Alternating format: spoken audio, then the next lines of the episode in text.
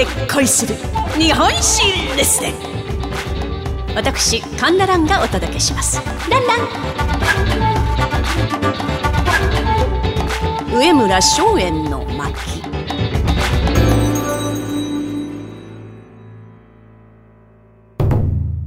上村松園といえば明治が生んだ女流日本画家の先駆者であり女性初の文化勲章を受章した方でございます。この松園明治8年1875年京都に生まれ本名を常と申しました。彼女が生まれる2ヶ月前に父親が他界。その後母親は再婚することなく女で一つでもって彼女を育て上げます。小さい頃から絵を描くことが好きだった常は小学校を卒業すると日本初の画学校に入学。しかし画学校の教育に物足りなさを感じた常は翌年には学校を辞めまして鈴木少年松に年と書きまして少年先生に指示いたします。みんなよく聞きなさい。私の弟子になったならばまず私の中に飛び込んできなさい。そして私の技をとことんまで身につけるのだ。まあ、しかしだ。まだ君たちにはわからないかもしれないが、ずっと私の中にいてはいけない。まず私の技を身につけ踏み台にし、そして自分の画風を作ってゆく。ずっと私の中にいたら、私以上にはなれない。師匠を超えることはできないのだ。よいかなはい。まあ、こうして少年のもとめきめきと腕を上げていきまして、えー、この少年先生から松の園と書いて松園という号をいただいたのでありました。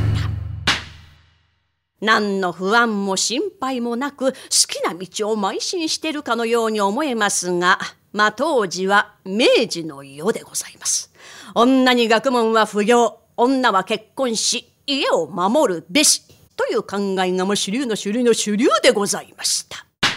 周りの人たちや親類は、松園が絵を描くことに大反対。しかし、母親だけは違ったのです。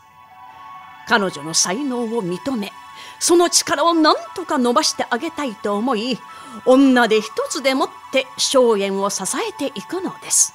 まあ今で言いますところのステージママに近いかもしれません。そんな中、彼女が15歳の時、第3回内国官業博覧会に式美人図を出品。これがなんと英国王子のお買い上げとなりまして、今日に天才少女現ると一躍脚光を浴びたのです。まあ、その後、向上心の強い松園は、画家としての力をつけるため、師匠を変えてゆきます。まあ、こうして日本の美術界で頭角を現していった松園でしたが、男性優位の世界でございましたから、女性画家に対しての偏見、差別、やっかみ、いじめ、かなりあったそうでございます。いつものように塾でもって絵筆を取ろうとすると画材が見当たらない。そばにおりました兄弟子に聞いてみると、あの、私の筆と絵の具知りませんか？ああ、あれならね、くず屋が持ってったから帰ってこないよ。そんなひどい。あれ？君筆折ったんじゃないの？師匠の妾になるって話だぜ。何ですって？誰がそんなことそれに君がいろんなとこで入賞してるのも師匠に取り入ってるからいやそういう関係にあるから。いやもっと分かりやすく言うと枕営業してるからって噂だぜ。このいじめ嫌がらせますますエスカレートしていったのです。そうこうするうち大きな事件が起こったのです。明治37年の第9回新古美術品展に松園は遊女キーウを出品します。ところが何者かがその絵に落書きをしたのです。これに追い打ちをかけるかのように事務局が落書きされた部分を書き直せと命令してきたのです。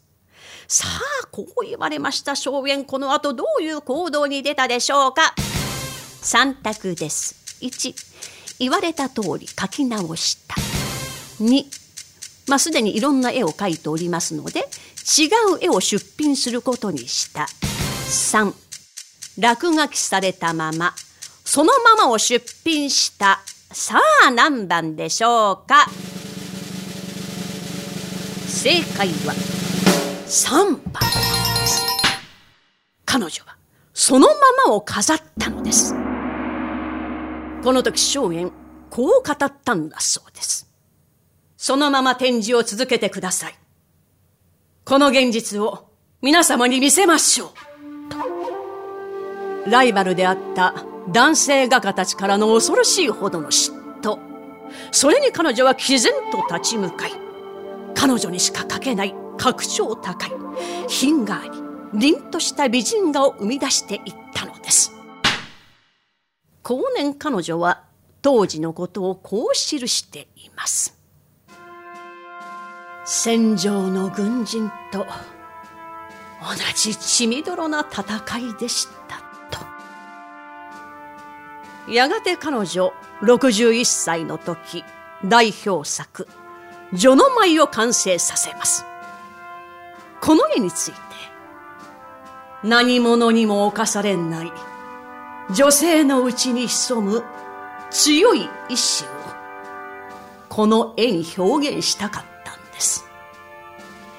一点の卑俗なところもなく成長な感じのする香り高い珠玉のような絵こそ私の念願するものなのです。とまさに序の舞は彼女自身を描いたものなのかもしれません。この世を去るまで絵一筋。明治という世に男性社会の画壇の中で誰にも負けない気迫とたゆまぬ努力そして類いまれなる才能でもって女性画家の道を切り開き荘園の前に荘園なく荘園の後に荘園なしと言われた孤高の女流日本画家上村荘園の一席でございました。